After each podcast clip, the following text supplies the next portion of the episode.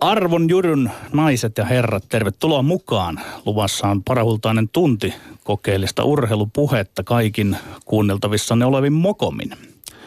Kuluneen viikon merkittävin toisen asteen urheilutapahtuma kiinnittyy juurikin urheilupuheeseen.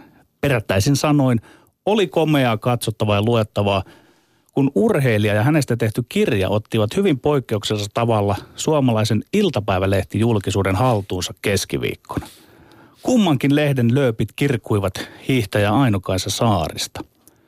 Mainekas urheilutoimittaja Pekka Holopainen on kirjoittanut Saaresta, Saarisesta kirjan nimeltä Tahto, Ainokaisa Saarisen kahdet kasvot. Liekö minkään suomalaisen kirjan markkinointi onnistunut näin hyvin? Ihan jokainen media on ollut ajamassa asiaa ja tavallaan myös Yle Puhe, Lindgren ja Sihunen nyt kun otan tässä asian jalakselle. Kaikkien puhe ja uteliaisuus kohdistuvat etenkin Saarisen siihen ulottuvuuteen, johon kirjan alaotsikko viittaa kahdet kasvot. Saarinen kyykyttää miestään, Saarinen rettelöi Virpi Sarasvuon kanssa, Saarinen ei ole väleissä kaksoissiskonsa kanssa ja niin edelleen. Tommi Helsinkiläinen sinä muistat, kun Aino-Kaisa Saarinen astui sisään tuosta studion ovesta ja pani heti toimeen kohtauksen. Muistatko? Joo, kyllä. Hän otti minut väistyvän uroksen sihvosen heti luokille. Kyse oli jostakin löysistä dopingpuheistani koskien häntä itseään. No, tuo kaikki oli lähetyksen ulkopuolella, mutta olihan Saarinen ihan terhakka myös suorassa lähetyksessä. Siihen kuulija voi palata Yle Areenassa hakusanalla Lindgren ja Sihvonen. Minulla on kuitenkin sellainen paisunut tunne, että Holopainen esikuntinen on käyttänyt hieman värikynää alleviivatessaan ja vuotaessaan kirjasta oikeita makupaloja julkisuuteen, mutta mikä siinä näin hallitaan ja tuotetaan mediajulkisuutta.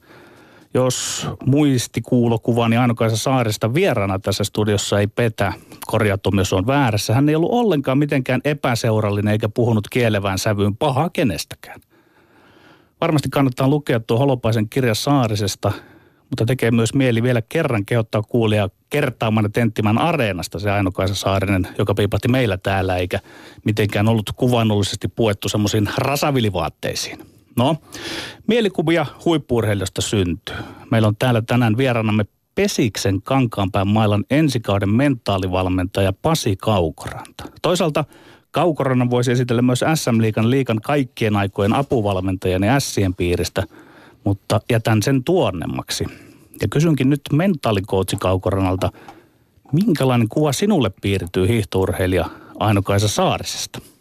Ensinnäkin en tunne Ainokaisa Saarista hyvin, mutta yleensäkin, että tällaisia kirjoja kirjoitetaan, tehdään elämänkertaa, niin se on hieno asia. Ja sitten tuo, mitä tulee tuohon mentaalipuoleen, niin kyllä se yksilön vapaus tuossa urheilijana olemisessa, niin se on se kaiken suola. Eli tässä on tullut matkalla vastaan kaikenlaisia erilaisia ihmisiä ja katsonut niiden keskittymisiä. Jääkiekkopelaajilla voi olla 40 rituaalia ennen kuin peli alkaa ja tota, kaikille pitää antaa rauha siihen ja tässä välillä ei ole annettu rauhaa ja siellä on mennyt saappaat sekaisin, mutta kirja on tosi mielenkiintoinen, aion varmasti lukea Kiitos Pasi Kaukoranta, me palaamme sinuun pian. Se, missä väleissä oikeasti minä ja tuo tuossa vastapäätä urosteleva, edullista ulkomuotoaan ylläpitävän Lindgrenin poika olemme, jääkön arvoitukseksi. Totean vain, tottelemme kuitenkin käsikirjoitusta julistamme selkeästi ja sitovasti. Me olemme Lindgren ja Sihvonen. Ja olemme kyllä ihan väleissä. Ainakin väleissä. Jonkinlaisissa väleissä. Välit kuin välit. Välit, ne on välitkin. Öö, pidemmätkin välit on välejä. Poikkeuksellisen lämmin syystuuli puhaltelee ainakin tämmöisen kaupunkipyöräilijän kannalta haastavissa puuskissa Helsingissä kun tänne Pasilaan poljin tuossa aikaisemmin ja pitkin kaupunkia asfaltti suorastaan tulvi vaahteran lehtiä kenties kuvannollisesti puusta pudonneita. Kanada ei puusta pudonnut, vaan klassisen urheilupuheen mukaisesti teki sen, mitä pitikin. Ja voitti yöllä jääkiekko maailmankapin vuosimallia 2016. Sori, jos tämä tuli nyt spoilerina jollekin, joka ei ole vielä ehtinyt tallennetta katsoa, mutta siinä tapauksessa ei kannata kuunnella urheilupuheen ohjelmia. Ja olihan draamaa tuossa yön toisessa ja viimeisessä World Cup-finaalissa, jossa Euroopan joukkue, jolla ei omien sanojensa mukaan ollut menneisyyttä eikä tulevaisuutta.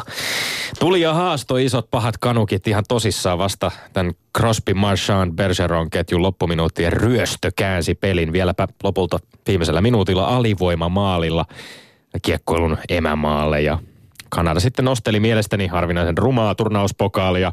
Ihan iloisen tuntuisesti, mutta kuitenkin sillä jotenkin siinä on semmoinen suhteellisen säyseä sävy verrattuna nyt vaikkapa Stanley Cupin finaaleihin tai olympiafinaaliin. Saa nähdä millainen on tämä World Cupin tulevaisuus.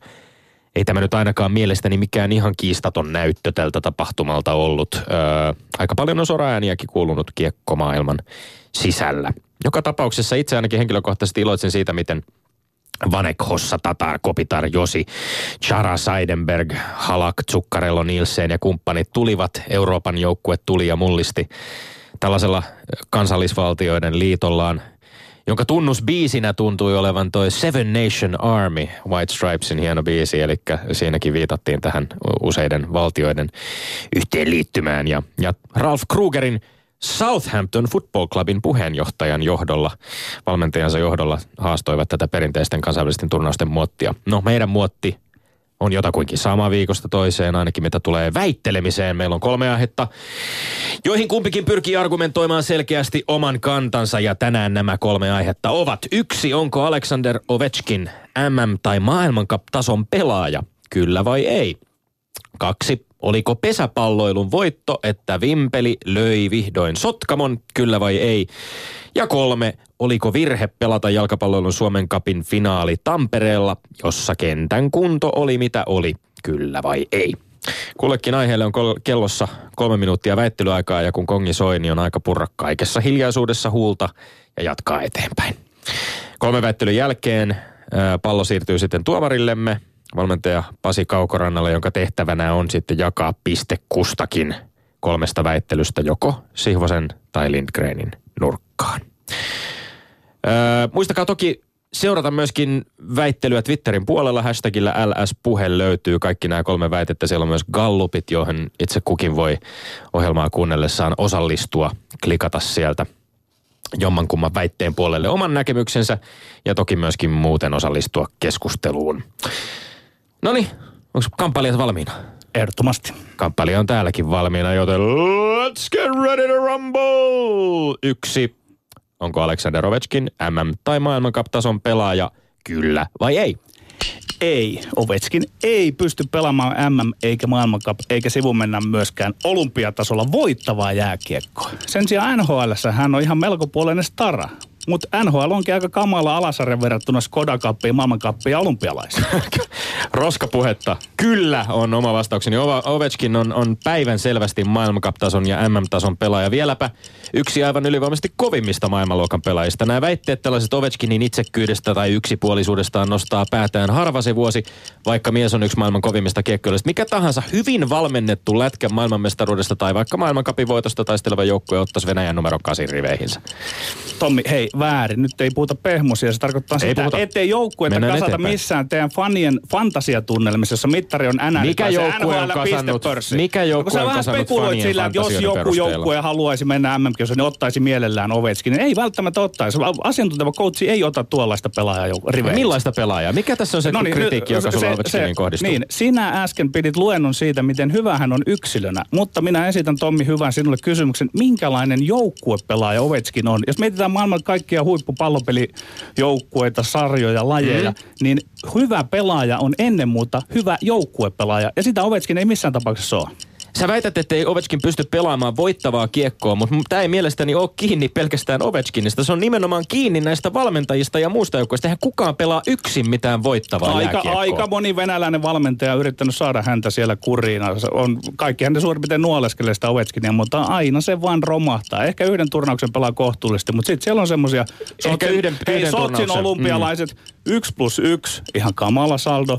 Pratislavassa pelasi kuusi peliä, nolla plus nolla ja niin edelleen. Joo, ja, ja joka keväänä on käytännössä tullut, kun on vaan mahdollisuus ollut tullut MM-kisoihin, voittanut kolme MM-kultaa muun niin, muassa. Ja, niin, ja sale, sale, sun, sale, sun saletisti ottaa tosissaan mitään. siinä Putinin silmien alla ja siinä venäläisessä kansallismielisyydessä, mutta niin vaan on käynyt, että, että ei ole onnistunut. Sitten mä sanon näin, Mut että... Jos lähtee, niin. jos lähtee kritisoimaan Alexander Ovechkinia jalka, äh, jalkapalloilijana, niin jääkiekkoilijana, niin eikö siis hänellä, hänellä on mielettömät taidot luistelijana, maalintekijänä ja taklaajana. Ja mun mielestä se on epäonnistuminen valmennuksen Niin niin, puolelta, jos häntä ei, ei, onnistuta ei. silloin la- laittamaan sellaiseen rooliin, jossa hän hyödyttää on, joukkuetta. on se tietysti valmentajakin vika, että se pelaa minuutti 55, niin kuin Mike Keenan arvosteli jossain podcastista sitä ylivoimaa. Siinä ehti jo kakkosylivoima tulla, Tää- miinus Ovechkin. Eli on se myös valmentajien ongelma. Tämä- Mutta mut sen mä vaan sanon, että, että vielä tämä Ovechkinkin pannaan sivuun. Sieltä on kovat nyt pantu sivuun. Sieltä tulee uudet nuoret Kuznetsovit, Tarasenkot. Tulee ja hyvä niin, mutta tämä kaikki kuulostaa kauhean tutulta. 16. helmikuuta 2014 Petteri Sihvonen Twitterissä totesi, Crosby ei ole olympiatasollaan yhtään muita kummempi pelaaja. Ei Vancouverissa, ei Sochissa. Ei, NHL, ei ole- ei ole isossa- isossa- isossa- NHL älä- älä vie- on älä vie myös. älä vie Crosbyin Sä- tätä, sun mutta si- siis rivien isossa välissä, rivien välissä sä sanot, että NHL on, Crosbykin on sä kuolevainen. sanot rivien välissä, että NHL on kamala alasarja. 46 verrattuna- NHL-pelaajaa pelas finaaleissa. Se alkoi kiihtyä aika lailla tuossa loppukohde. Alkaa pikkuhiljaa paikka tirota, joten mennään seuraavaan väitteeseen kakkoskohtaan. Öö, numero kaksi. Oliko pesäpalloilun voitto, että Vimpeli löi vihdoin Sotkamon? Kyllä vai ei? Ei tietenkään ollut. Kyse oli Vimpelin voitosta suhteessa Sotkamoon. Kyse ei ollut mistään suomalaisen pesäpalloilun voitosta. Eihän finaalisarjassa koskaan pelata siitä, mikä olisi mukaan jotenkin hyväksi suomalaiselle pesäpalloilulle, vaan finaalisarjassa pelataan aina siitä, kumpi finalisteista on parempi ja onnekkaampi. Tällä kertaa se oli Vimpeli. Tietysti oli pesäpalloilun voitto, ettei lajin Suomen mestaruus mennyt kuudetta kertaa peräjälkeen samalle joukkueelle. Kahden joukkueen kohtaamisen on kyllä totta tosiaan. Tarkoitus näyttää, kumpi on parempi ja toisinaan onnekkaampi.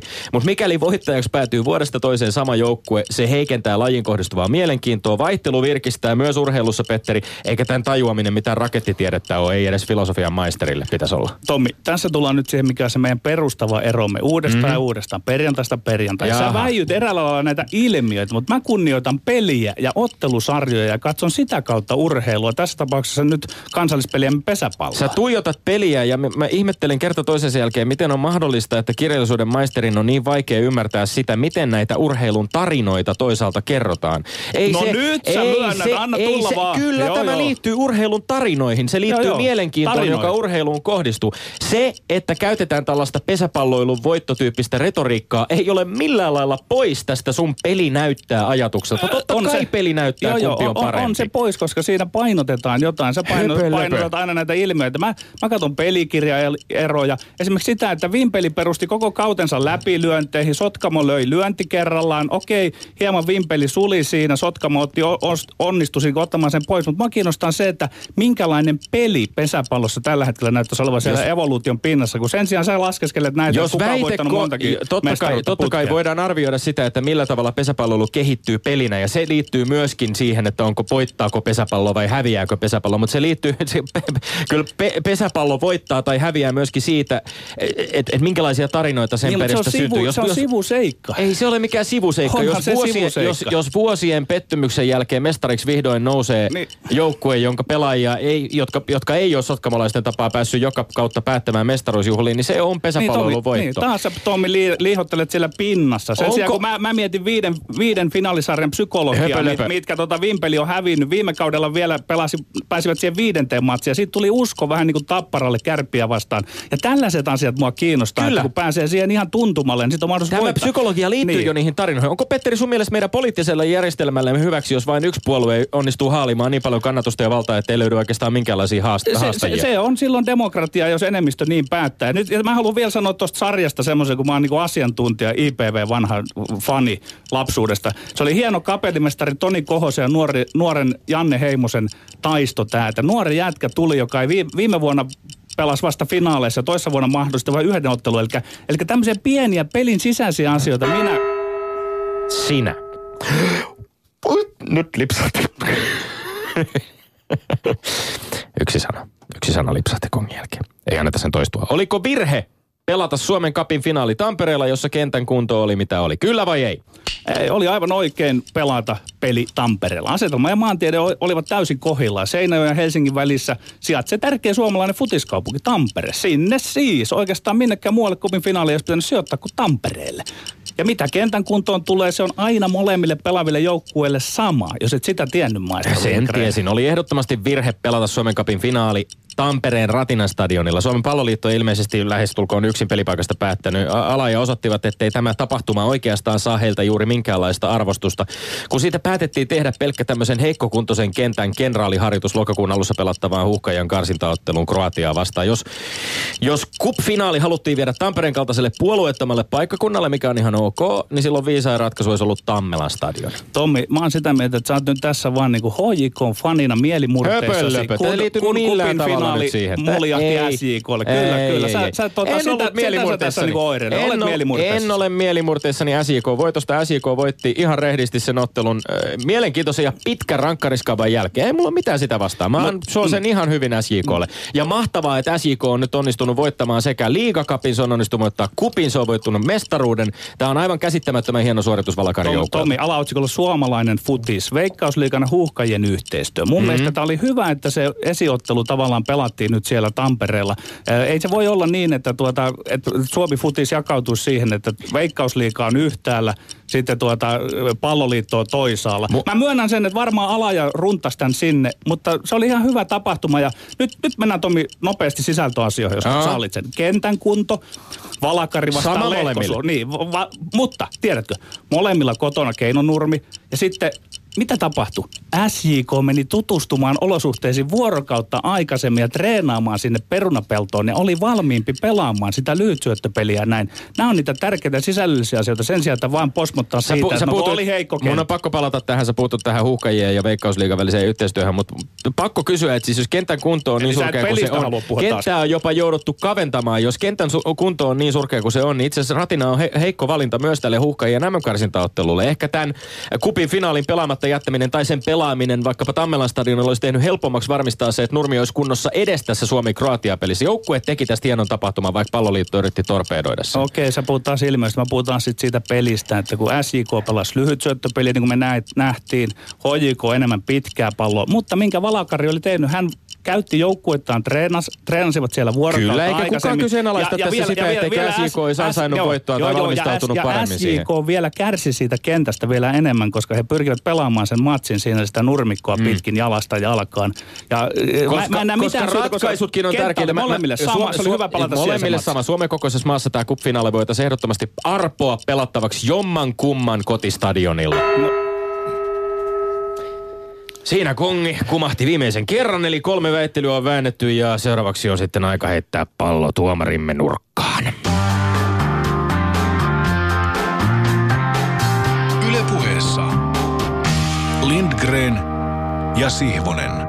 Aina ilahduttaa tässä sivusilmällä väittelyiden keskellä nähdä, kun tuomarilla kynä sauhua ja muistiinpanoja, merkintöjä tehdään. Sinne yrittää. Se, että pakko yrittää myöskin vähän vilkuilla sinne muistiinpanojen suuntaan sillä tavalla, ettei näkisi, jos siellä on semmoista saraketta, että kumman puolella siellä on jotain enemmän tähtiä tai, tai plusmerkkejä, joten ei, ei, ei tässä ko- kovin helposti pysty mitenkään ennakoimaan. Mutta miten Pasi Kaukoranta, sä voit edetä tässä tuomaroinnissa siis siis ihan haluamassa järjestyksessä? Mennäänkö kronologisesti siinä järjestyksessä kuin mekin vai, vai aloitetaanko jostain muualta? No ensinnäkin, tämä on ihan fantastista katsoa tällaista väittelyä. olisi- Joskus olisi oikeasti kiva nähdä tämä myös televisiossa. Et äijät laittaa kaikki liikaa ja, ja tota, se, on, se on todella uskomattoman hienoa, hienoa seurata. Mutta mä menen nyt kyllä tässä järjestyksessä sitä, että lähden tuosta kolmosesta liikkeelle. All right. Ja tota, vanhana jääkiekkomiehenä niin periaate on se, että se on molemmille joukkoille sama, millaisella kentällä pelata. Eli tämä väittämä menee Siivoselle. Mm. Ja perustelut on siinä, että tota, sitä on pienestä lähtien pelattu pihalätkää ja ratkottu siellä ulkokentällä se paremmuus kauheassa lumivellissä. Ei ollut mitään nokan koputtamista kummallakaan joukkueella pelin jälkeen siitä, kumpi oli parempi, koska olosuhteet oli samat. Ja vielä toinen pointti. Hyvä, että näitä pelijuttuja jaetaan eri paikkakunnille. Jalkapita, jalkapalloa pitää levittää ympäri Suomea. Ei tarvitse pelata aina, aina Helsingissä. Ja viimeinen naula Tommi Narkkuu tulee siinä, että olen jääkiekossa tottunut siihen, että, että jos on hankala, hankala pitkä matka tai joku uusi kaukalo tai vastaava, niin sinne todellakin mennään päivää ennen tutustumaan siihen kenttään. Tämä meni, tämä meni niin kuin niin kuin tota 6-0 Siivoselle tää väittää. Yes. Hyväksymme, hyväksymme. Ja kiinnostavaa nämä areenat on ehdottomasti mun mielestä siis, ja, ja olosuhteet ylipäänsä. Tämähän on Veikkausliigassa semmoinen kehitysaskeli, joka on viimeisen ihan parin vuoden aikana tapahtunut. On, on Vaasaan, Seinäjoelle, Kuopioon, on moniin paikkoihin noussut uusia areenoita. Nämä tuntuvat nyt ratkaisuna, patenttiratkaisuna tuntuu olevan se keinonurmi. Ja, ja tässä oli mun mielestä mielenkiintoista kyllä nimenomaan se, että kun puhuttiin, puhuttiin keinonurmeja ja sitten siitä perunapellon tai mikä nurmikko nyt sitten onkaan, mutta niin kuin oikean nurmen nurmen eroista. Että tässä on nyt hyvin voimakkaasti tuntuu siltä, että Veikkausliiga myöskin pitkin Suomea elää ja hengittää tällä tota, kumimatolla, jolla pelataan. Niin se var, on varmaan olosuhteet pakottaa siihen, että kyllähän sitä on mietitty, kyllä. että Kyllä varmasti on mietitty, ja, ja tota, mutta mut nämä areenat on tietysti niinku hulppeita ja ne on jalkapallolle omistettuja ja se kyllä ilahduttaa futismiestä, että et ihan ehdottomasti sellaisia finaalien arvoisia pyhättöjä kyllä alkaa pikkuhiljaa löytyä ympäri Suomen maata, että sikäli ihan ehdot, ehdottom kehitysaskel, että ei välttämättä tarvitse aina täällä Helsingissä hoijikon kotiareenalla todellakaan Suomen finaali pelata. Mutta mennään eteenpäin. Siivonen yksin olla johdossa. Joo, eli väittämään numero kaksi. Ja tota, kyllä, mun täytyy, kyllä mun täytyy sanoa, nyt kun tuohon pesäpalloon on päässyt, päässyt kiinni, kiinni vähän tarkemmin, niin se, että Tommi sanoi, että se yleisön lajiakohtalo on mielenkiinto ja sen säilyminen on kaiken A ja O, niin tämä oli yksinkertaisesti niin loistavasti perusteltu, että tämä väittämä menee sulle ihan puhtaasti. Hyvä Tommi. Yeah tärkeä tasotus. Kolme, päälle 3000 asukasta Vimpelissä areenalle oli pakkautunut, oliko se neljä ja puoli tuhatta ihmistä, mutta siis niin kuin yli tuhat ihmistä tai tuhat ihmistä Palttiarallaan siihen tota, paikkakunnan asukaslukuun päälle ratkaisevaa finaalia seuraamaan. Tämä on kyllä saavutus, joka aika, aika harvassa, harvalla urheiluareenalla onnistutaan tekemään. No ja voidaan tähän ottaa kevennyksenä vielä Vimpelissä tapahtunut jo 40 vuotta sitten tapahtuma, jossa ottelun jälkeen auto töytäisi, töytäisi tuota sellaista mummoa, joka käveli suojatien yli ja auto kuski meni välittömästi sitten kysymään mummolta, että miten kävi, mikä oli mummon vastaus. Vimpeli voitti. Aika hyvä. Vimpelin veto joka tapauksessa, äh, oltiin me väittelyssä mitä mieltä tahansa, niin ihan varmasti Petteri Siivonen ja, ja Tommi Lindgren molemmat onnittelevat lämpimästi Vimpelin vetoa Suomen mestaruudesta ja, ja kaikkia vimpeliläisiä siitä, että kärsivällisyys ja usko on, on pitänyt sen, sen tota, viiden vuoden läpi, kun on, on hopeaa jäänyt käteen. Mutta Tommi, nyt mua jännittää toi Ovechkin, Myö... koska koska mä en ole tavannut hävitä näitä lätkäväitteitä täällä. Nyt on vielä lätkäjätkä tuossa tuomarina, mm, niin mennäänkö, tää, tää mennäänkö näyttää, siihen nyt? Tämä näyttää pedatulta nyt jo teikäläiselle, mutta katsotaan miten käy. Öö, saisiko se vielä sanasta sanaa? Yhden, yhdestä niin kuin kerran vielä ääneen. Ihan pä- tämän itse väitteen. Niin. Väite oli siis, että onko Alexander Ovechkin MM- tai maailmankap-tason pelaaja. Kyllä vai ei. Siellä Sihvosen näkemys oli, että ei, Ovechkin ei ole MM- tai maailmankap-tason pelaaja.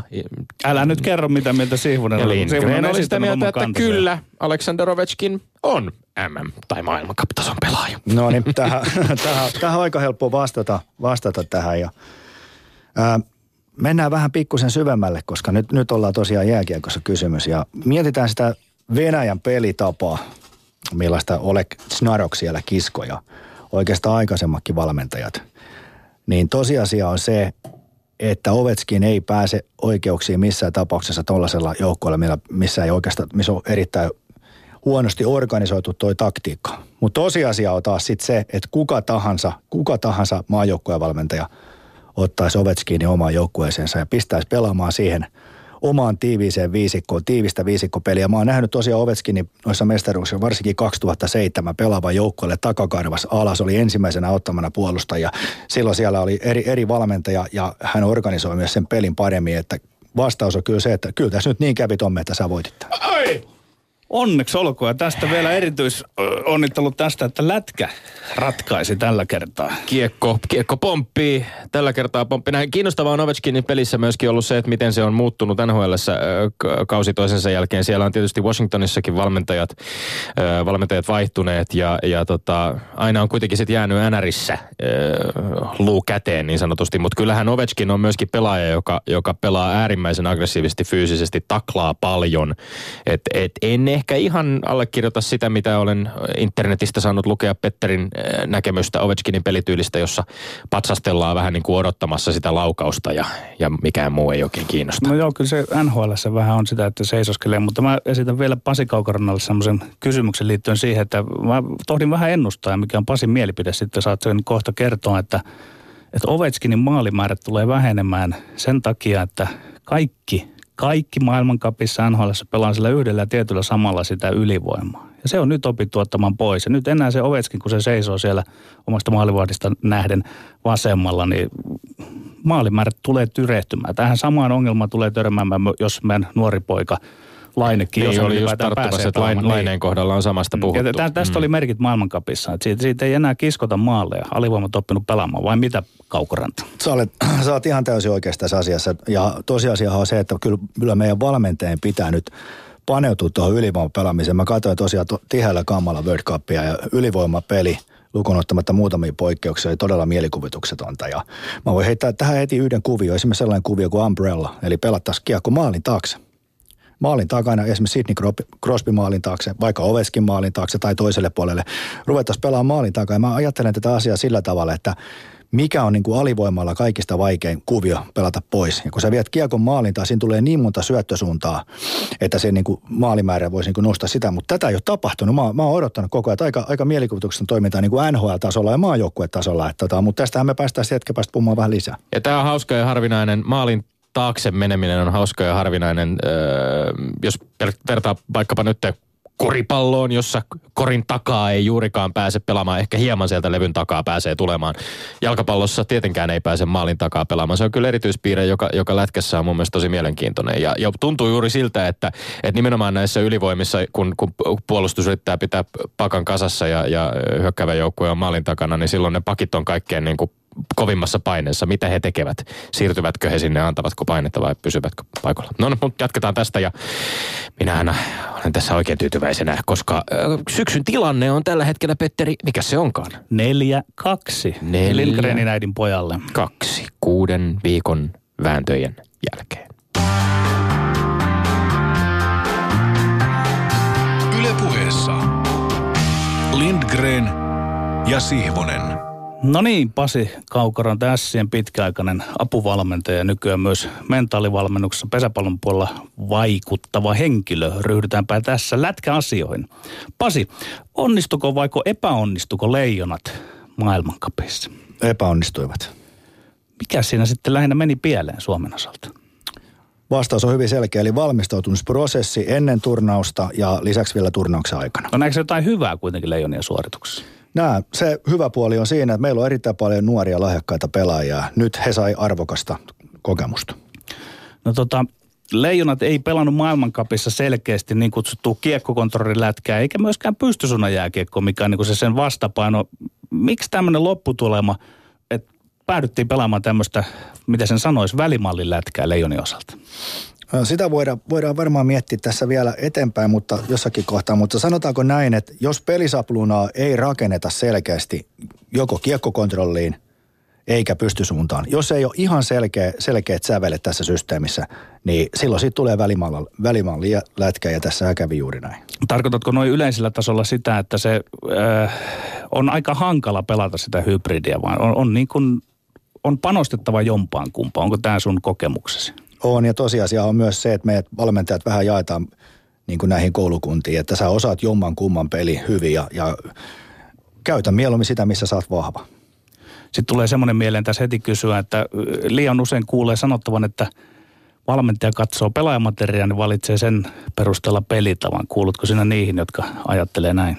En, mä oon tuolla Porin, Porin suunnalla tottunut valmentaa vähän mitä missäkin, millaisilla materiaaleilla ja – voin todeta, että tuloksia, tuloksia tota ei saada sillä, katsotaan sitä joukkoetta, vaan kyllä se kollektiivinen peli, pelitapa, niin se on se loppuviimeksi, joka tuo sitä menestystä. Niin tässä puhuttiin nyt väittelyiden kohdalla muun muassa tästä tapaus Ovechkinista ja, ja tavallaan siitä, että, että kumpi, tulee, kumpi tulee ensin ja, ja Voisi kuvitella, että kuitenkin sitten niin kuin, kyllähän nämä pelaajat on varmasti tottunut seuratasolla ja monenlaisissa tilanteissa maajoukkoissa ja muuten, niin tot, tottunut siihen, että roolit vaihtelee ja ne vaihtelee sen pelitavan mukaan ja sen, sen mukaan, että, että, että mitä valmentaja haluaa peluttaa. Ei, eikö se ole niin kuin pelaajille ihan yksin, yksinkertainen totuus, että kyllä heidän pitää sopeutua rooliin kuin rooliin? Joo, mutta se tietysti, se ei ole niin helppoa, mutta niin kuin loppuviimeksi se, että miten sä saat valmentajana myytyä niille pelaajille sen sun peli, pelitavan, niin se vaatii nimenomaan sitä, että sä pystyt näyttämään videolta niitä onnistuneita suorituksia. Me pelataan näin, niin silloin me saadaan tulosta aikaiseksi. Ja semmoinen hyvä periaate, että, me, että jos joukkoja voittaa kymmenestä pelistä kuusi ja valmentaja pystyy sen todistamaan tällä, tällä pelisysteemillä, niin mä tiedän, että jokainen pelaaja on valmis ostaa se. Ne uskovat silloin sen, sen totuuden. Miten on Pasi Kaukoranta? Tarvitseeko leijonat ja suomalainen jääkiekko ollut muista poikkeavan oman peliidentiteetin ikään kuin kompensoidakseen yksilöidensä taitovajetta? No nythän sä osuut niin kuin ihan täysin ytimeen, että me tarvitaan ehdottomasti ja tästä, tästä on kiistaton esimerkki 2010-luvulla saavutetut mestaruudet, eli Pratislavassa 2011 ja sitten 20 tuli 2014 nyt 2016 ja vielä sokerina pohjalla se 18-vuotiaiden mestaruus. Nämä kaikki tuli niin sanotulla meidän perillä, että meidän pitää yksinkertaisesti pysyä siinä ja ennen kaikkea kehittää sitä, jos me halutaan tulevaisuudessa menestyä. No miten mennään sitten oikein tuohon Leijonin siellä maailmankapissa, niin miten sä kommentoit tuota kaikkien aikojen laajinta johtoryhmää, mikä siinä Leijonien taustalla oli? Oliko siitä sun arvio mukaan hyötyä vai jopa peräti haittaa? No tosiasia on se, että tota, on tämmöinen sanonta, että jos on monta kokkia, niin tulee yleensä huono soppaja. Ja sitten tota, mä haluaisin lainata tähän nyt tota, Suomen johtava ryhmädynamiikan gurua Olli Salme. Ollille vaan terveisiä tiedä, että kuuntelet lähetystä saunasta, saunasta tota, aikaa. Olli, Olli sanoo näin, että Suurien johtoryhmien ongelma on vuorovaikutussuhteiden lukumääräinen kasvaminen. Kuuden hengen ryhmässä on jo 15 vuorovaikutussuhdetta. Tyypillinen joukkueenlajien ongelma onkin ryhmäajattelun ilmiö group think. Ryhmäajattelu syntyy helpoiten tilanteessa, jossa pieneen samoin ajattelevien ryhmään kohdistuu ulkoisia paineita tehdä nopeita päätöksiä. Tällöin ryhmää vaivaa yhteisyyden illuusio. Yksilö helposti varoo omien epäilysten ja kritiikin julkista esittämistä. Aikapaineen lisäksi on paljon muitakin ryhmän sisäisiä tekijöitä, jotka altistavat ryhmää ryhmäatteluun, esimerkiksi ryhmän jäsenten epätasaiset valtasuhteet, turvattomuus, tunne ryhmän ainutkertaisuudesta ja niin edes poispäin. Ja mennään tästä vielä historiaan. Otan esimerkki tästä groupthink-ajattelusta. Sikojen Lahden maihin nousu 60-luvun siinä taitteessa Amerikassa. Siellä kokoontui kuusi kenraalia, joista kolme oli kokeneita ja kolme oli kokemattomia. Ja he suunnittelivat tämän maihin nousu. Kaikki tietää, että millainen siinä kävi. Siinä kävi tylysti ja syy oli se, että tämä kokeneempi porukka ihmetteli, että miten ihmeessä kuupalaisilla voi olla aseita. Eli mä nyt haiskan, tämä haiskahtaa semmoiseen suuntaan, että siellä on ollut päävalmentajaa vastassa 3-4 tuhatta NHL-peliä. Ja se on voinut saada aikaan sen, että siellä on tehty tämän, tällä, näitä päätöksiä helpolla ja kriitikkömästi ja mahdollisimman nopeasti. Että tällainen, tällainen tota, olo mulla on tullut. No onko tässä, onko tässä nyt ongelmana sitten se, että äh, tuore, melko nuori päävalmentaja Lauri Marjamäki, hänellä ei ole ollut sitten jollain tavalla riittävää auktoriteettia, koska kyllähän tämä pitäisi kaikki kuitenkin sitten kiteytyä niin kuin päävalmentajaan. Sieltä kai se ryhmän kollektiivinen yhteinen visio pitäisi ennen kaikkea lähteä? Mä uskon, että Lauri Marjamalla on riittävä auktoriteetti, mutta hän on äh, luonteeltaan sen verran mukava kaveri, että hän ei ole halunnut lähteä poikkiteloa tämä homma. Ja silloin tulee tämä groupthink-ilmiö, minkä mä tuossa aikaisemmin esitin. Miten tota, voisiko tässä olla kau- kaikuja niinkin kaukaa, kun tuota Vancouverissa Jukka Jalonen pelutti tätä äskenkin jo mainitsemaasi meidän peliä, niin tuota, siellähän olivat Teemu Selänne ja Saku Koivu vähän ihmeessä, että mitä ihmeen meidän peliä. Mun arvin mukaan tuntuu vähän erikoiselle, että nyt sitten meidän pelikoutsi Marjamäen avuksi oli otettu tällaisia miehiä, jotka eivät, joille meidän peli on ihan pelkkää Kiinaa. Mm. No sehän on selvä asia, että jokainen, jokainen valmentaja valitsee sen oma esikuntansa. Ja, ja tota, tässä tapauksessa mä kuuntelin teidän mainekkaa lähetyksen, kun täällä on Lauri Marjamäki mm. vieraana. Hän sanoi, että hän halu, halusi siihen johtoryhmään, ydinjohtoryhmään sellaisen, ö, niin kuin tässä tapauksessa puhutaan Valtteri Immosesta. Eli hän halusi siihen yhden pelaajan, jolla on, niin kuin jolla pelaajataustaa. Ja sitten hän valitsi siihen Kalle Kaskisen, joka on kiistatta kuitenkin hyvin lähellä Marjamäkeä, mutta ei ole ytimessä. Ja, ja nyt me, nythän me tullaan siihen, että jos on lyhyt aika valmistautua turnaukseen, niin silloin siinä valmennustimissä pitäisi olla niin sanottua marjamäkeläistä valmennusosaamista. Ja tuolla otteluaikana, kun ollaan siellä aitiossa, niin siellä tulee monia sellaisia tilanteita, että jos näillä kaikilla kolmella valmentajalla ei ole sama nuotti niissä pienissä tilanteissa, vaan siellä on vähänkin epämääräisiä juttuja, niin silloin, se, silloin siitä lähtee pohja pois. Et siellä olisi täytynyt olla tämmöisiä marjamäkeläisiä valmentajia, jotka niin kuin tuntee Laurin ajatukset niin kuin alus aasta ööhön asti. Ja tota, nyt kun tota, tätä ei tapahtunut, niin eli ne ei ollut kaikki valmentajat mun mielestä samalla sivulla siellä, niin se, sen takia se oli ehkä yksi osa syy, miksi Eli, eli onko sitten analyysi se, että ongelma on enemmän, ennemminkin apuvalmentajissa tai siinä kolmen valmentajan ryhmässä Marjamäki, Immonen, Kaskinen, eikä niinkään näissä vähän enemmän tai vähemmän tämmöisiin maskotin, maskotin roolissa kuitenkin olleisiin entisiin NHL-tähtiin? Siis tässä, no tässä, tässä on kokonaisuus. Mm. Tässä on niin kuin kaikki tekijät on vaikuttanut. Olisi ollut todella mielenkiintoista olla siellä kuuntelemassa. Osittain sitä tulikin telkarissa lähetyksiä, kun he keskusteli pelaajista, mutta tota, kyllä se kokonaispaketti tässä niin oli hyvin epämääräinen. Mä haluaisin ottaa ihan pienen askeleen taaksepäin vielä sen takia, että meillä on paljon myöskin kuuntelijoita, jotka ei välttämättä ole aivan niin nyt jääkiekkoilun ytimessä, että, että ihan äh, tosta noin äh, reaktionomaisesti ymmärtäisivät, että mistä puhutaan, kun puhutaan meidän pelistä. Voiko jompikumpi herrosta tai mielellään tietysti ehkä, ehkä vieraamme Pasi Kaukoranta käydä läpi ihan, ihan lyhyesti ja ytimekkäästi. Miten selittäisit jääkiekkoilun meidän pelin jollekin sellaiselle, joka ei, ei välttämättä lätkää ihan joka päivä kattele. No jääkiekko, se on viisi kenttäpelaajaa ja kun ne viisi kenttäpelaajaa laitetaan sitä peliä, niin se kaikista tärkeä asia on se, että ne pelaajat on lähellä toisiaan. Se tarkoittaa sitä, että jos me lähdetään hyökkäämään, me ollaan lähellä toisiaan. Jos me menetään se peliväline, me ollaan heti lähellä toisiaan, me ollaan valmiita puolustaa. Että jokainen ymmärtää sen, että jos siinä kolmen, neljän metrin väleillä on koko ajan apu esimerkiksi, sä voit syöttää kenellä tahansa. Se on peruspallopeli ja lainalaisuus. Että sulla on lähellä apu. Barcelonan jalkapallo on sieltä koko ajan kaksi syöttösuuntaa. Jääkiekossa pitäisi olla kaksi tai kolme syöttösuuntaa. Mutta jos viisikko on levällä, niin kuin esimerkiksi tuolla, äh, millä, missä, millä tavalla NHL tänä päivänä pelataan, vieläkin ja monissa muissakin maissa, niin se on todella vaikea saada sillä tavalla onnistumisia. Nyt ottaa kiinni siihen yksilötaitoa. Et tällä pystytään niinku paikkaamaan yksilövajetta kun me ollaan lähellä toisemme. Siis yksinkertaisesti tiivistä viisikkopelistä tässä on kysymys. Ja urheilulehden jäämiehissä käytiin Leijonien suoritusta läpi ja siellä oli muun muassa futisanalyytikko Jussi Lepälahti mukana arvioimassa tätä ja puhuttiin e- ennen kaikkea siitä puheesta, joka on liittynyt Suomen pakkeihin – ja, ja paljon on korostettu Suomen puolustajia ja sitä, että ei ole riittävästi kokemusta. On tehty, äh, pakit, pakit tekevät virheitä, heidän kokemattomuutta tai virheitä, mutta, mutta äh, allekirjoitat varmaan sen analyysin, että eihän pakkien suoritusta voi arvioida irrallaan siitä, että miten hyökkäyspäässä peli on kulkenut, koska äh, urheilulehden puolella tuntuu olevan aika vahvasti se näkemys, että että että pakit joutuvat niin kuin kohtuuttoman paineen alla olemaan.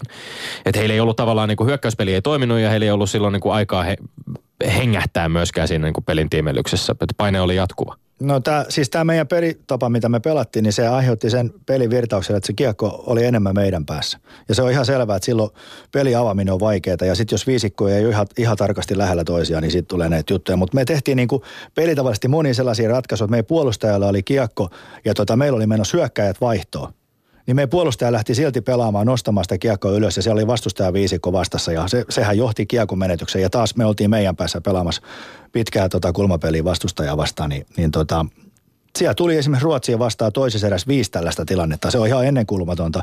Ei, ei tota noin, niin Marjamäen pelifilosofiassa eikä kärppä, kärppälaumassa, niin en mä nähnyt viimeisen kahteen vuoteen kertakaan semmoista peliä, että viisi kertaa he olisi hyökännyt väärässä rytmissä. Nyt tämä tapahtui Ruotsia vastaan toisessa erässä viisi kertaa, ja Ruotsi meni siinä erässä 1-0 johtoon ja rupesi viemään peliä. Tämä nyt aika lailla alkaa avata sitä, että kun aluksi sanoit, että, että epäonnistuiko onnistuiko vai epäonnistuiko koko leijonat ja miksi, niin nyt alkaa tulla vastauksia siihen kysymykseen, että miksi epäonnistui. Voidaan jutella vaikka kaksi tuntia, tämä on mielenkiintoinen Joo, Pasi Kaukoranta, Raimo Summaselle 2004 lyhyt valmistautumisaika riitti maailmankapiin. Nyt ei tainnut aika riittää Lauri Marjamäen esikunnalle. Peli ei oikein tullut valmiiksi edes turnauksen loppuun mennessä. Joo, mulla tuli tästä niin, kauhea olotila. Mulla oli pakko kirjoittaa Facebookiin tästä, tota noin, niin varmaan väärä paikka kirjoittaa, mutta omille kavereillehän se meni. Mulla oli pakko avautua ja otsikko oli, että eikö viisi harjoitusottelua ja 15 harjoitusta, tai viisi peliä ja 15 harjoitusta riitä riitä tota saamaan joukkueen pelaamaan sen näköistä peliä, mitä päävalmentaja vaatii. Ja, ja jos Oulun kärpät ajatellaan kärppiä tässä, mitä Marjamäki ansiokkaasti valmensi. Kun ne oli pelannut neljä peliä ja vetänyt 15 harjoitusta, niin me pelattiin niitä vastaan. Niin kyllä se, peli, se pelipaketti se oli täysin kasassa. Et Marjamäki hallitsee tätä valmentamista, siitähän ei ole kysymys. Mutta nyt tota, tässä prosessissa se epäonnistui ja niitä syitä tosiaan sitten on varmaan aika monia ja yksi johtuu tietysti näistä tästä group thinkistä. Miten kaiken kaikkiaan tämä jääkiekkolun maailmankap, tuossa alkujontojen aikana hieman sitä, sitä summasin ja, ja tosiaan viime yönä Kanada Otteluvoiton 2-0 vei nämä finaalit, mutta sai kuitenkin ihan kovan vastuksen tästä Euroopan joukkueesta. Millä mielin olet ylipäänsä tätä maailmankappia seurannut? Oon mä seurannut mielenkiinnolla, mutta tota, tosiasia on se, että Kyllä se pelitaktisesti tämä jääkiekko, niin ei se ainakaan tässä turnauksessa mennyt eteenpäin. Et on, on, onko sitten kysymys siitä, että ajankohta on liian aikainen, pelaajat on vielä vähän kesäterässä vai mistään, mutta niin kuin, tälleen taktikun äh, näkökulmasta niin mä olin pettynyt.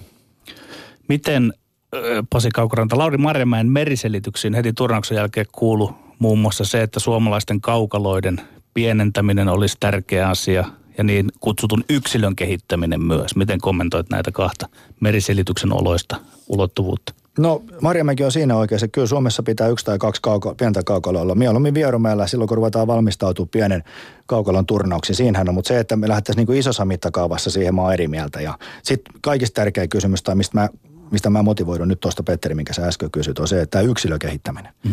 Niin siihen pitäisi pureutua jo 4-12-vuotiailla niin kuin silloin kun tulee ensimmäinen liikunnallinen ja toinen liikunnallinen herkkyyskausi, opitaan kaikki perustaidot. Niin tällä hetkellä, missä tilanteessa me ollaan Suomessa, niin me ollaan siinä, että meillä ei ole ammattivalmentajia näissä ikäluokissa. Nämä on kaikista tärkeimmät ikäluokat. Meillä ei ole ammattivalmentajia lainkaan vaatimustaso harjoituksessa sitä kautta ei ole riittävän hyvä. Siellä valmentaa ehkä omat isät tai joku muut mukavat papat. Ja sekin on tietysti ihan ok, että siellä on mukavaa, mutta tosiasia on se, että va- vaatimustaso ei ole riittävä. Sitten mitä me tullaan niin liiton tekemiin pelijärjestelmiin, taklaukset puuttu, ei saa lyöntilaukauksia vetää. Ja nyt mitä mä oon kuullut, ihan uusimmat jutut, uusimmat linjaukset on se, että nuorten eli pienten poikien peleistä, niin lopetetaan sarjataulukot. Tää? Sarjataulukot lopetetaan, ei lasketa enää otteluissa pisteitä, maaleja, Eli millä, viedäänkö me tällä tavalla niin kuin meidän voittamisen Mikä, mikä ikäisillä siis? Ihan, ihan siellä pienimmissä junioreissa. Niin ei ole enää sarjataulukko, ei lasketa maaleja eikä tule pisteitä. Ja sitten vielä tulee tulee vielä lisää vettä kiukaa kaksi kertaa.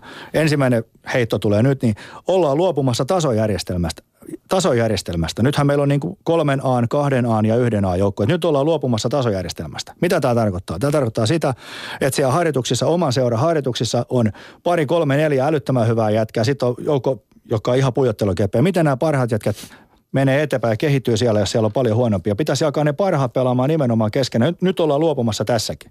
Ja sitten se viimeinen, viimeinen heitto sinne kiukaalle on se, että tullaan C, B ja A-junioreihin, niin playoff-pelit pelataan paras kolmesta järjestelmällä, eli kahdella voitolla. Mitä tehdään myös Kanadassa? Nyt täytyy Kanadaa verrata, kun ne voitti ton mestaruuden. Siellä pelataan kaikki pikkujuniorista lähtien paras seitsemästä. Eli ne pelaajat oppii nuoresta lähtien pelaa sellaisia pelejä, missä on kova painetila ja ne oppii nimenomaan tietää, millaista on voittaminen ja millaista on häviminen. Tämähän on karmeeta. No tämä tuntuu olevan aika voimakkaasti ristiriidassa. Sen, tässä on korostettu, musta tuntuu, että kun Suomella meni vähän penkin alle tämä maailmankap tai ei ihan vähänkään, niin kuitenkin on ollut vähän niin kuin rivien välissä luettavissa se, että et, et, et, et meillä on ihan kaikki hyvin. Meillä on äärimmäisen lupaava tulevaisuus. Tästä tulee nyt aika kovaa tilitystä siitä, että välttämättä ei olekaan näin.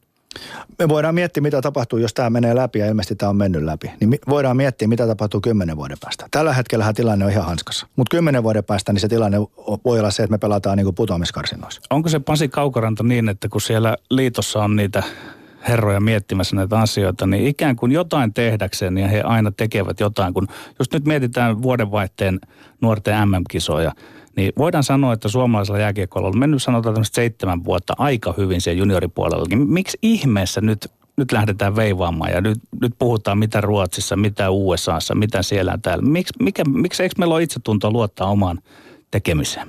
No mun mielestä sä voisit vastata tähän itse, että syynä on ne akateemiset äidit.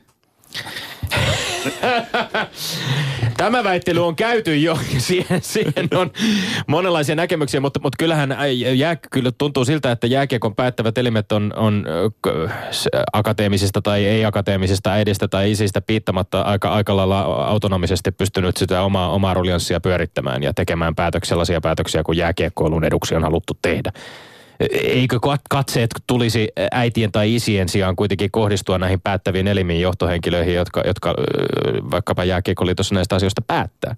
Mm, totta kai, mutta kuten Petteri sanoi, aina siellä joku haluaa keksiä jotain uutta. Ja, ja sitten on se, että se paine on aika kova niin. sitten näiltä, onko ne sitten työnimellä akateemiset äidit, ikään kuin pehmentää. Nyt näyttäisi, että sitä ollaan taas pehmentämässä kohti semmoista nuori Suomi-kehitystä. En tiedä, toivottavasti ei käy niin. Ei, pitäisikö mennä eteenpäin? Mennä, mennä. puheessa Lindgren ja Sihvonen. Ää, Pasi Kaukoranta, sä oot Suomen ehkä kaikkein paras apuvalmentaja SM Liigassa liigassa ja ainakin sulla on pitkä kokemus siitä. Sua arvostetaan sisäpiirissä laajasti. Sä työskentelit Sissä kymmenen vuotta kruununa mestaruus Karrikiven valmennustiimissä. Kerro nyt hieman, mitä kaikkea siihen apuvalmentajan tehtävän kuvaan niin parhaimmillaan kuuluu? Se voidaan kiteyttää neljä, neljä kokonaisuuteen. Ensimmäinen asia ahkeruus, toinen on lojaalisuus, kolmas on kriittisyys ja neljäs on pelin ymmärtäminen. Ja jos nämä neljä asiaa on kohdillaan, niin silloin päävalmentaja saa maksimaalisen avun.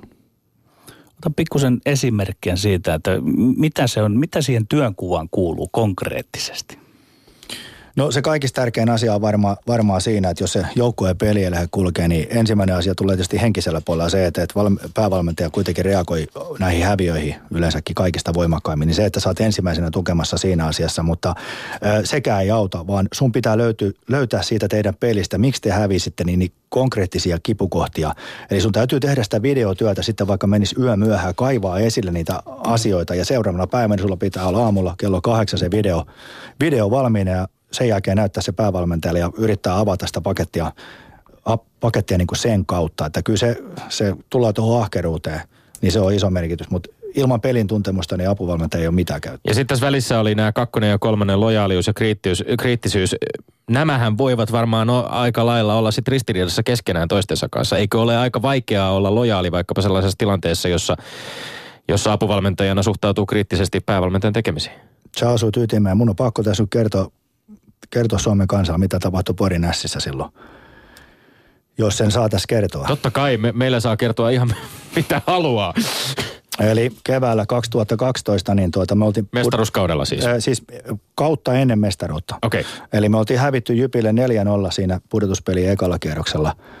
Ja tota, mä vetäydyn kesämökilleni niin tutkimaan kuukaudeksi videoita siitä, että millä tavalla meidän peli oli kehittynyt siinä kuukausia aikana. Ja, ja sitten mulla oli kaikki meidän 190 harjoitetta oli siellä mukana. Ja mä katsoin jokaisesta kuukaudesta, mitä me oltiin pelattu niin kuin viisi ottelua ja seurasin sitä pelikehittymistä. Ja aina otin klippejä siitä, että, että missä siellä niin kuin mun mielestä mentiin, mentiin niin kuin päin mäntyyn. Lisäksi mä tein vielä viikon ristiretken tuonne Ruotsiin, meni seuraavia Ruotsin maajoukkueen pelejä ja lähdin hakemaan niin ulkomaat vaikutteita, että millä tavalla sitä peliä voitaisiin kehittää. Ja mä valmistin tästä sitten tota, Kari Kevälle muulle valmennusryhmälle, niin, niin semmoisen 10 minuutin video, video tota, paketin ja näytin se sitten. Ja mulla oli yksi ainoa vaatimus, että kun mä esitän kääntää video läpi, niin kukaan ei saa sanoa yhtään mitään. Te keskitytte ja kuuntelette sen. sen ja tota, kyllä mä huomasin siinä puolessa välissä että Kari Keve rupesi tota, vähän punottaa siinä. Koska mä olin todella kriittinen, mutta mulla oli pakko ottaa se riski, koska mun sydän sanoi, että mä en voi enää yhtään kautta vetää tällä tavalla. Kun mä tiesin, että meillä on mahdollisuudet saavuttaa tai suurta. En mä ehkä mestaruutta kuvitellut, mutta ainakin, että voitettaisiin se saamari jyppi siinä sarjassa, mitä me oltiin viime kertaa otettu turpiin. Ja, ja tota, seuraus oli se sitten, kun mä olin tämän näyttänyt, niin, niin Karri oli sen illalla todella hiljainen, että ei ottanut mun oikeastaan mitään kontaktia. Mä tiesin, että nyt jotain ta- tosi kamalaa saattaa tapahtua. Ja seuraavana aamuna sitten soi puhelin ja siellä, siellä tota, todella pettynyt Kari Kivi, ki, Kivi tota noin, soitti mulle ja se oli niin lähellä se tilanne, että Kari ei poistanut mua siitä valmennustiimistä kuin olla ja voi, mutta hänen suuruutensa oli se, että, että hän sanoi mulle sitten, että hän, hän suostuu niin kuin miettimään näitä asioita. Ei hän kaikki ostamasta, ei sun tarviikaan ostaa kaikki, mutta mä toivon, että sä mietit, koska mä olin pystynyt perustelemaan sen. Eli mulla oli se video sellainen, että mä näytin epäkohdat ja sitten mä näytin heti, millä se voidaan tehdä paremmin. Niin tota, Karri otti sitten sieltä ne asiat, mitä se otti, ja olihan meillä vaikeuksia sillä kaudella siinä alkusyksystä, mutta tosiasia se, että voitettiin mestaruus, ja se on kaikkien monien tekijöiden summa. Mutta kun puhutaan tästä apulaisvalmentajan roolista, niin, niin mun oli pakko se tehdä sillä riskillä, että, että mä saan monoa. Ja nyt ei kyllä harmita jälkeenpäin yhtään. Annas Pasi Kaukoranta kehuja ja lempeitä risuja huikeille päävalmentajille. Se tietysti Karri Kiveä tuossa jo käsiteltiin, mutta sä oot työskennellyt Mika Toivola, Juha Pajuojan, Alppu Suhosen, Kiven ja Pekka Rautakallion kanssa, niin pisteles menemään siitä mies mieheltä. No Toivola, erinomainen fyysisen valmentamisen ammattilainen, hallitsee se todella hienosti. Oli hieno, hän otti mut sinä Siin, Siin tekemään töitä, että siitä hänelle kaikki kiitos. Ja ehkä pieniä puutteita taktisella puolella hänellä. Sitten ja joutui kyllä ja hopeakauden kauden jälkeen tekemättömään paikkaa. Meidän materiaali aika, aika surkea, surkea siinä, ja tota, mutta se minkä takia me ei sitten pärjätty, niin ei löytynyt oikeastaan semmoista selkeää pelikirja, pelikirjamallia Pajojalle. Ja sitä, siitähän on Sihvonen joskus vähän heittänyt vitsi, että Pajuojan olisi täytynyt lähteä äitin kanssa sinne antikvariatte ostaa joku pelikirja, että olisi, olisi pärjätty, että se oli ehkä hänen, hänen sudekuoppansa siinä, siinä sitten. Sitten Alpo Suhonen loi periaatteessa Porin Ässistä sen ammattilaisorganisaatio, eli hän, hän teki meille päätoimiset valmentajat, eli siinä kohtaa itsekin pääsin päätoimiseksi coachiksi eka kertaa, tuli maalivahtivalmentaja. Moni ei ymmärrä sitä eikä tiedä, että Alpo Suhonen on tämmöisen taktisen valmentamisen mestari. Mä oon oppinut varmaan eniten häneltä ja ainoa miinus tulee siitä, että me tapetin joka päivä politiikasta, joka ikinen päivä. Sitten hypätään tota noin. Karri, Karri Tämä kuulostaa tutulta.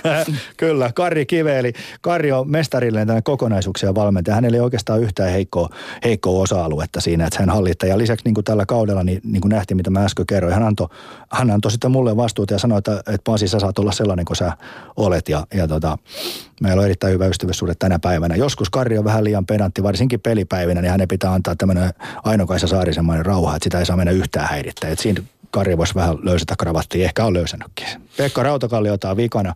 Hän toi Pori voittamisen kulttuuri, kun me oltiin pudota siinä sportille, niin Roki toi sen voittamisen kulttuuri ja fantastinen ihmisjohtaja. Ja jos jotain pitää kehittää on se, että äijä vie niin paljon häviö, että tota, välillä sitten seuraavan päivänä vie tiuskia sitten vaimolleekin, kun on niin vähän vihainen ja vielä lähivalmentajille, että se on ainoa, ainoa sellainen vuosi, mitä Pekka voisi mennä eteenpäin, mutta hieno, hieno ihmisjohtaja. No, tässä oli paljon iso liuta, iso, isoja porilaisia kiekkonimiä, myöskin kiekkolegendoja ja meillä oli täällä vaikkapa Leo-Pekka Tähti viime viikolla vieraana. Mik, mikä tässä Porissa on, joka tekee siitä jotenkin niin erityislaatuisen paikan sekä jääkiekkoilun että ylipäänsä urheilun kannalta? Ehkä kulttuurinkin puolelta itse asiassa voi, voi nostaa esiin monia nimiä, jotka on, on sieltä ponnahtanut. Se on se, Mik, mikä Porissa? Niin, no se on, se on varmaan se hulluus, mutta se voidaan tietysti tulkita sillä tavalla, että jos ovesta täytyy mennä niin kuin läpi, niin porilainen menee mieluummin Saranan kautta. Ei se ole hyvä paikka läpi mennä, siinä on metalliakin vastassa.